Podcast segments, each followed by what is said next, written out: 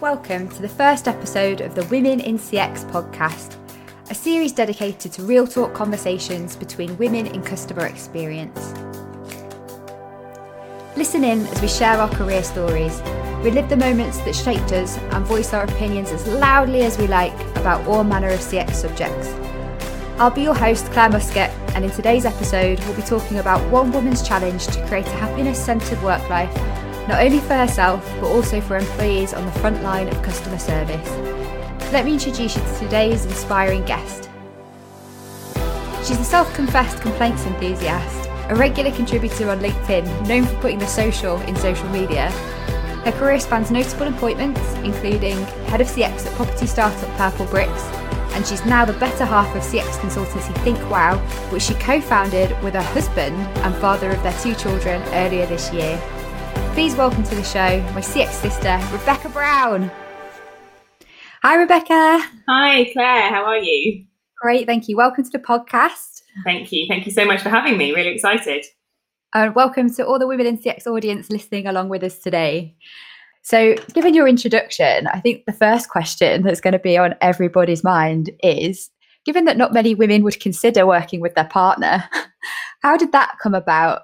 And what is the secret to balancing work, family, and home life? we'll let you know when uh, when we figure it out. um, yeah, so I guess it's quite an interesting story, really. Um, I was two days away from giving birth to my second child, Molly, um, and the company I was working for went into administration. So I was sort of plunged into a bit of a no man's land. Um, had a new baby, full of hormones, trying to kind of get everything to the point where it, it balanced and made sense. Um, and we just literally relocated down to the south coast. So I thought, well, I'll give myself maybe three months with my baby, and then I'll look for a new role. Um, and that's what I did. And I started looking, and immediately it became really obvious to me that actually there weren't really any CX jobs on the south coast um, compared to somewhere like Birmingham, where I was living before you would maybe see one or two new vacancies every couple of months. Um, so at that point, I thought, okay, this is this is going to be a tough job hunt. Um, and all of a sudden, everybody started saying to me, launch your own company. Um, and that sounded great. I thought, yeah, that that that's a really really lovely idea, but um, it's going to take some guts, and I I really wasn't sure I had the guts, if I'm honest. Mm-hmm. So I carried on applying for jobs, and eventually got to the point where um, I found a company that I thought that this this company actually is really good. Um, so much so that they also had a sales director position available, and I said to Dan, "This really sounds like a great company. I think you'd love it. I think you'd be great at the job. And actually, I'd, I'd, quite like working alongside you because I know how much you love the customer. I know how your mind works and the fact that you're actually open to hearing constructive criticism from other executives. And actually, that, that to me is what I was kind of missing.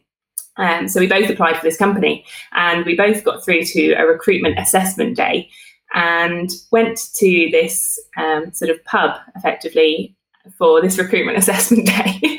um, and there were about 30 people there, uh, some for the sales director role, some for the, the head of customer experience, uh, and some for, um, I think it was a, a, HR role. And it was really weird being in an assessment centre that had multiple roles that were being applied for. But actually, what they did was really good. They got you into groups with the other people and saw how you worked with them.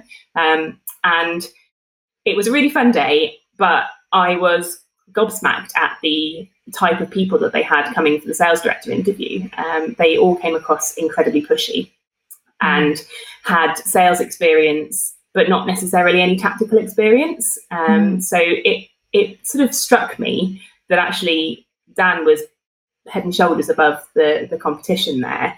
Um, and when it came to presenting back the approach and the, the kind of six, six month strategy, he was so keen to get across that it's all about listening to your customers, understanding their needs, and that you can't even begin to build a sales strategy until you understand what your customers mm. are after. Um, so we both walked out feeling really good about it, thinking, you know what, we rocked it. It was a really good day. We're, we're going to get the jobs. Um, mm. And the next day, Dan was turned down. Mm. Um, and I was, I was absolutely gobsmacked because I'd seen the competition and it wasn't even just that it would have been a, a, bit of a close competition, but I thought Dan would be better. He was the only person who had approached it with the values that I really prioritize. Mm-hmm. And to me, that said, this is not the company for me, no matter how great they sound. If they aren't looking for the kind of values in a sales leader that Dan demonstrated, I don't want to work for a company like that. Um, and then I realized actually, I don't really want to work for a company that dictates the values because they won't ever really be quite what I want. So um, we had a chat and we talked about the fact that we both felt quite excited about working with each other um, and decided actually let's just do it. Um, and mm-hmm. I think Dan coming on board to think wow gave me the confidence I needed to just take that leap. Um, and that was where it all began. So yeah, long story, but no, no, it's a great, it's a great story. Um, you know, if, if you're, uh, if it really crystallized for you how important your personal values are and how they line up with whoever you work with and for are yeah. fundamental to your happiness at work, then you know if if you you've been brave enough to step out and say I can't find any companies right now that match that, I'm going to start my own. I think you no, that's incredible, incredible bravery that you showed. Thank you. Yeah, well, um, so so yeah, so kind of back to the, the beginning part of your story about um, the corporate days. Yeah. Actually, finding that balance and happiness that you were searching for wasn't that easy, right? Yeah. Um, given the environments that you worked in. I just wanted to ask what the main sources of frustration you found as a woman in the workplace before starting your own company and getting to set your own values. Yeah, and I think that's a really great question, Claire, because there are so many different things that face women in the workplace. Um, I think one of the biggest hurdles for me early on in my career was a really strong feeling of imposter syndrome. Mm. Um, I felt like whenever I was given a promotion, I was terrified that I wouldn't be able to do the job. Um, and you know, I guess it, it, took other people saying to me, "Look, these interviewers know what they're looking for. They've obviously seen what what mm. they're looking for in you, so you need to just go for it um, and not really worry so much. And it was really only in the last sort of, well, actually, since I became a mum, I think that um, mm. my confidence level soared and I started to, I guess, see what other people had seen in me earlier on in my career. Um, but certainly as a younger woman, I I went for the promotions. I wasn't shy in saying, look, I really want this extra responsibility. But whenever I got them, I always felt like potentially I was just waiting to be found out. Um, and what if they what if they looked too closely and realised they'd made a mistake in hiring? So mm. that that definitely held me back. Um, I think the the other side of it is just the the gender pay gap um, and the sense of injustice that I felt um, being on the wrong side of that gender pay gap. And that that occurred very early on in my career. Um, you know, I, I, was working for a company that was a fantastic company, um, female owned as well. Um, and I was proud to work there. I loved my job. I loved my colleagues. Um, but I had recently been promoted uh, and felt that the job I'd walked into was far more than the salary I was was being paid for. I'd got I got a, a, a, pay rise when I'd been promoted, but essentially it was not really a, a job level increase pay rise. It was mm. it was more of a you've done a great job in the last year type of pay rise. Mm. And so I asked for more, and I was told, you know, really respect you asking. Don't you know, nothing wrong with that, but unfortunately the pot's empty. The the site you're working on, that's the budget. That's what's been agreed with the client. There is no more money. Sorry. Um, three months later, we moved to Birmingham, and the company moved me to manage one of their other offices in Birmingham, which was far smaller. It had two employees. um, and at that point, um, I became aware that the person they'd hired to replace me a man who was brought in from outside the business, so had never worked with anyone in the business, didn't know how we worked, didn't know our values yet, had effectively just interviewed really well, but was yet to prove himself, mm. was being paid five grand more than I was for the same role wow. in the same business that I'd been told that the pot was empty for. Um, and that just did not sit well with me at all. It really, um, it, well, I felt it undervalued my achievements. Um, and ultimately, I felt like I'd been lied to because it was only three months previously that I'd asked the same question and been told, absolutely not, there's no way. Um, so, yeah, I'd moved and I felt that the office I was in was much smaller, didn't really give me the challenges that I wanted on a day to day basis anymore. And with that knowledge that I was being potentially undervalued, I left. Mm. Um, and that was generally my gut instinct in any role that I found out I was being paid significantly less than my counterparts.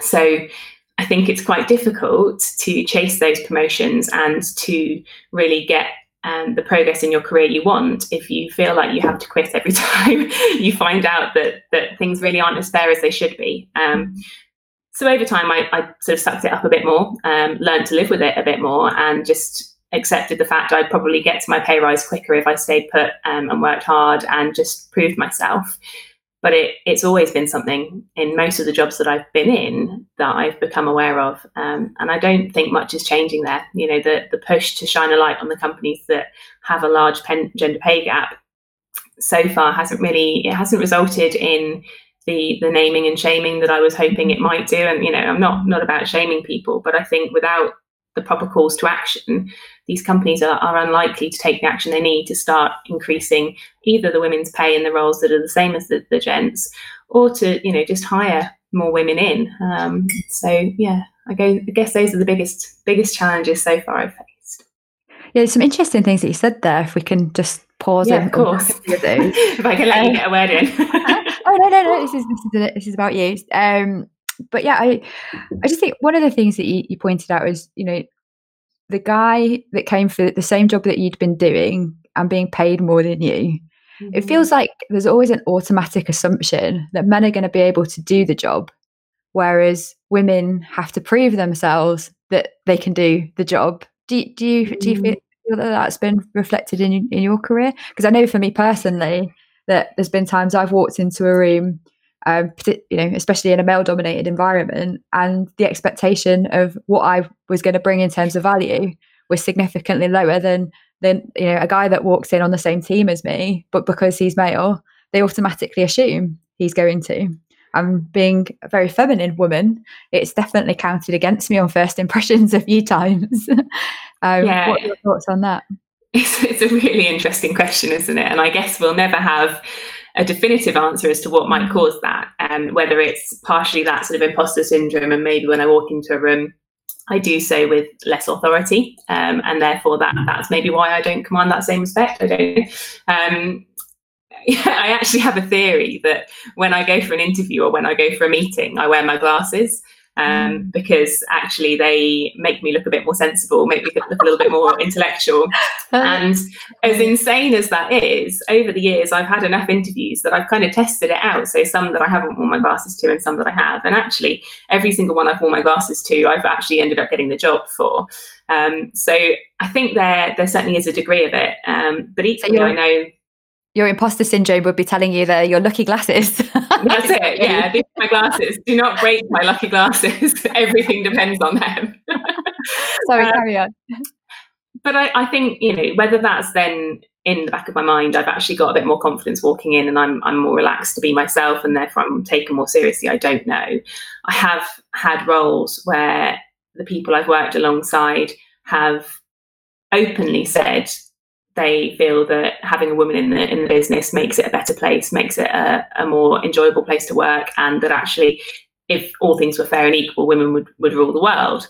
Mm. But then actually their actions don't necessarily back up, up what they're saying. So they're, they're quite happy to, to say the words and, and I'm sure they mean them. Um, but maybe they don't think about how they work and how they interact with you after that point. So yeah, it's it's an interesting concept, isn't it? Um, and I think it's I think it's a shame in this day and age. Uh, you know, I, I've seen so many incredibly powerful, insightful women sharing their knowledge with other people, um, and it, it, just shouldn't come down to gender. You know, it shouldn't be a question of this woman is better or this man is better. It should just be who's the right person to, right person. to do the job. Mm-hmm. Um, and you know, I think you know it could it could swing back the, the wrong way. I guess I, I think the push to have more women on the board is essential. I really do, providing they're the right woman. Um, and I wouldn't ever say promote a woman just because she's a woman. I would say she's got to still have the skill set, she's still got to have the experience. But when you look at the FTSE 100, I think there's a stat, I can't remember the exact name, it's either Dave or John, um, but there are more male CEOs called Dave or John than there are female CEOs in the FTSE 100. And that to me is insane because there aren't that that much fewer great women out there to justify that split. So yeah, I think it needs to be looked at, definitely. Well, we are 50% of the population, right? So absolutely. more, more than 50% in some cities. So, you know. I think it's something um, like I, I, think Leicester is something like 80% female. So, you know, if that's the case, then where are all the CEOs? yeah. Where are, where all the women on boards? Um, and also back to another point I think we must return to is this notion of imposter syndrome. Mm. And I absolutely agree with you that women experience that sense of not being good enough or doubting their own abilities far more than men. And it's again statistically proven. I don't have the number to hand.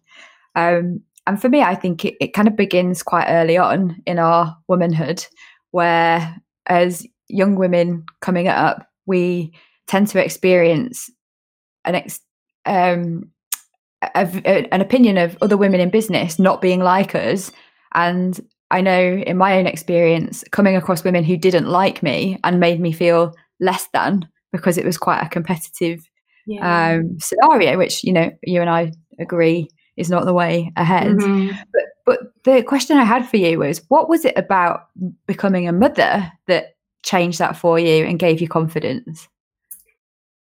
That's a really good question. Um, I don't think that I could necessarily say it was one thing. Um, I think I'd wanted to be a mother for as long as I could remember. Um, at about the age of 20, I, I, sat down and thought, I've always assumed I'm going to be a mum, but I've never really thought about that level of responsibility. Maybe I should, maybe I should do that before I decide if I'm going to have kids. Um, and so I thought really hard about it and I thought about the things that would change in my life and the things I wouldn't be able to do anymore. Um, and I decided, no, I, I want it. I want it more than anything.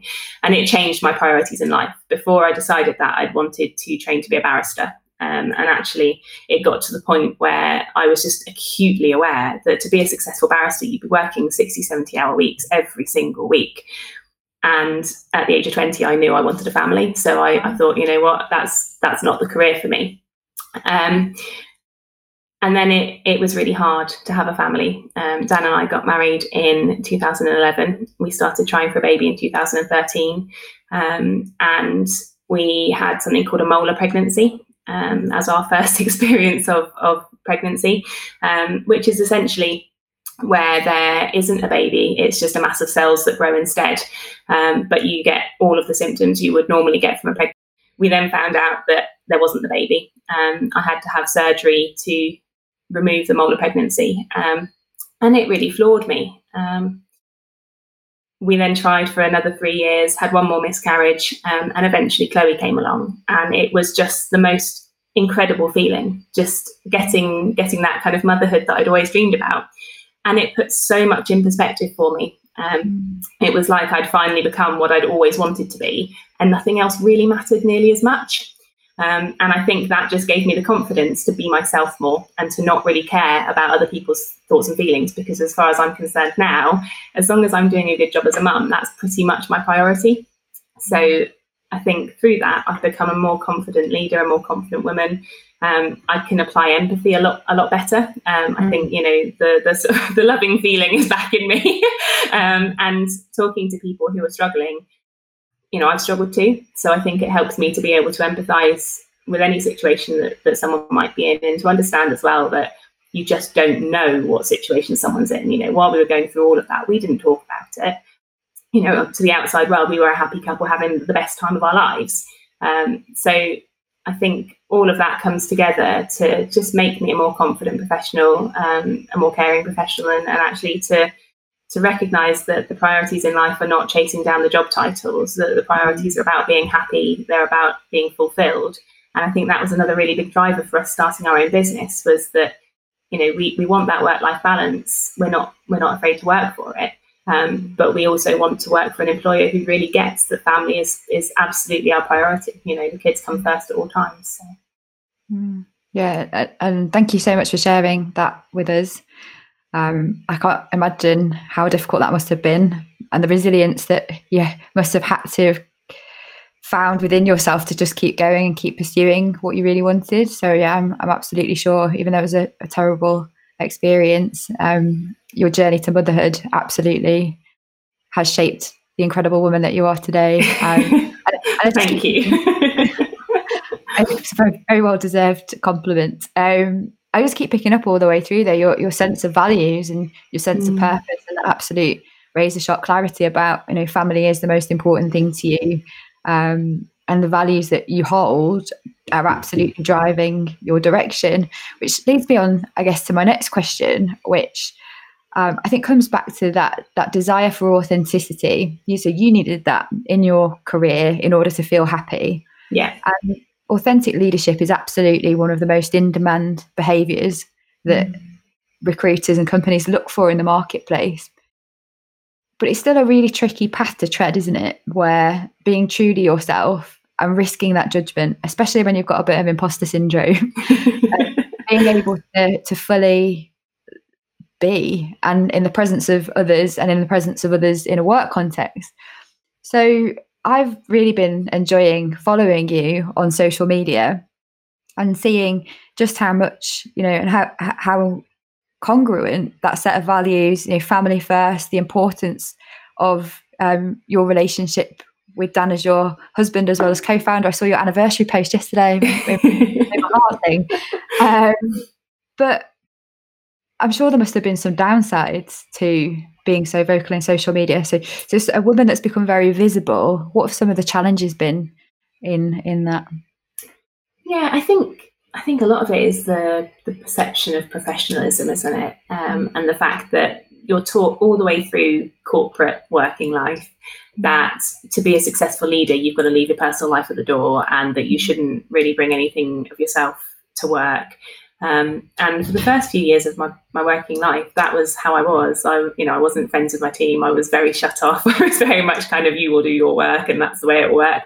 And actually, I, I've learned over the years that that just doesn't work you know you've got to care about your team as individuals you've got to understand them you've got to know them um, and that if you support your team to also feel like they can be themselves and they can be authentic in the workplace you get so much more productivity you get a happier workforce and you get happier customers as a result of that. So um, i think that's something that i've gradually shifted away from but even so didn't fully leave behind until i became self-employed um, and stopped being accountable to other people um, and that's been a really fun journey for me to just be able to say like you know what i i want to work with clients who share my values i want to work with mm-hmm. clients who already love their customers but maybe just don't know how to how to make things the best they can for them and if they disagree with me on racial equality if they disagree with me on homophobia mm-hmm. i don't really want to work with them because that's not the kind of company i want to make better mm-hmm. um, and it's been really nice to finally have that say and to know that I can just be vocal. Um, and it might mean I have some quieter months for, for, business.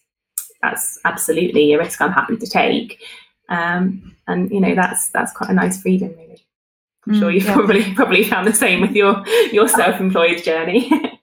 Totally agree. Uh, one of the main benefits I think of leaving corporate is being able to choose who you work with. And I'm the same as you. My yeah. set of values drives everything that I do. And if they get stepped on, I, I guess I'm never going to be as productive or as happy. And now I'm a consultant and I work with clients, you know, having that alignment on philosophy is not only really important for a productive relationship, but actually it inspires how we work together and the results yeah. that we get and the the ideas that we get to because it's already from a starting point of positivity yeah. I, I, can't imagine ever having to work with a client that I, I, I didn't like it because I, I, know myself it just wouldn't work yeah. you need to be motivated. Yeah yeah exactly. Um, but but in the social media sense being yourself being very open about it um, have you come across any negative behavior from people with, with, with their reactions to your openness or your reactions to your very clear set of values and your outspokenness about them?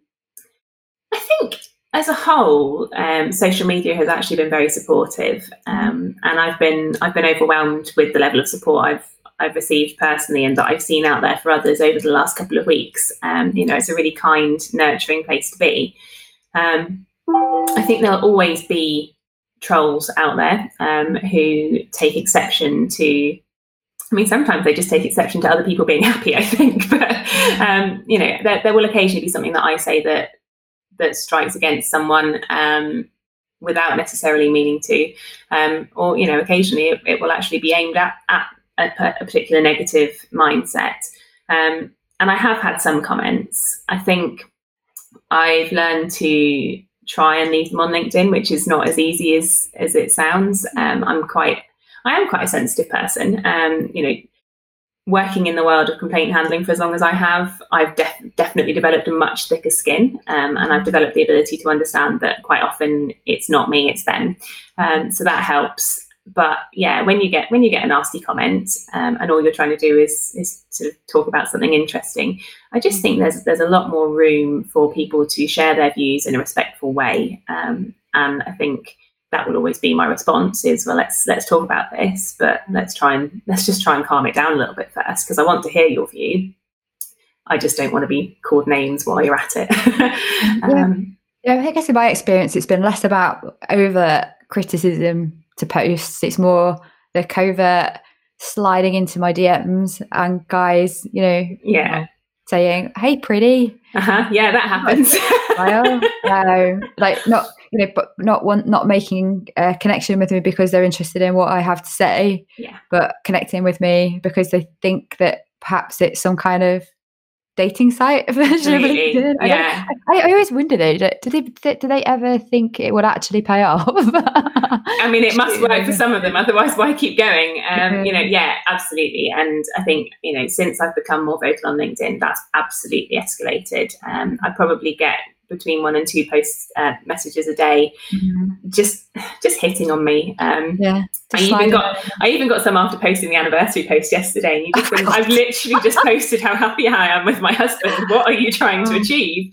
Um, and it's bizarre. There's no place for it on a professional platform, yeah. and I feel really strongly about that. So, yeah. um, you know, I've called that out in the past. I'll continue to call it out again. Um, I'm not about naming and shaming. I don't I don't want to bring the trolls down on these people, mm. but they need to understand their behaviour is not okay.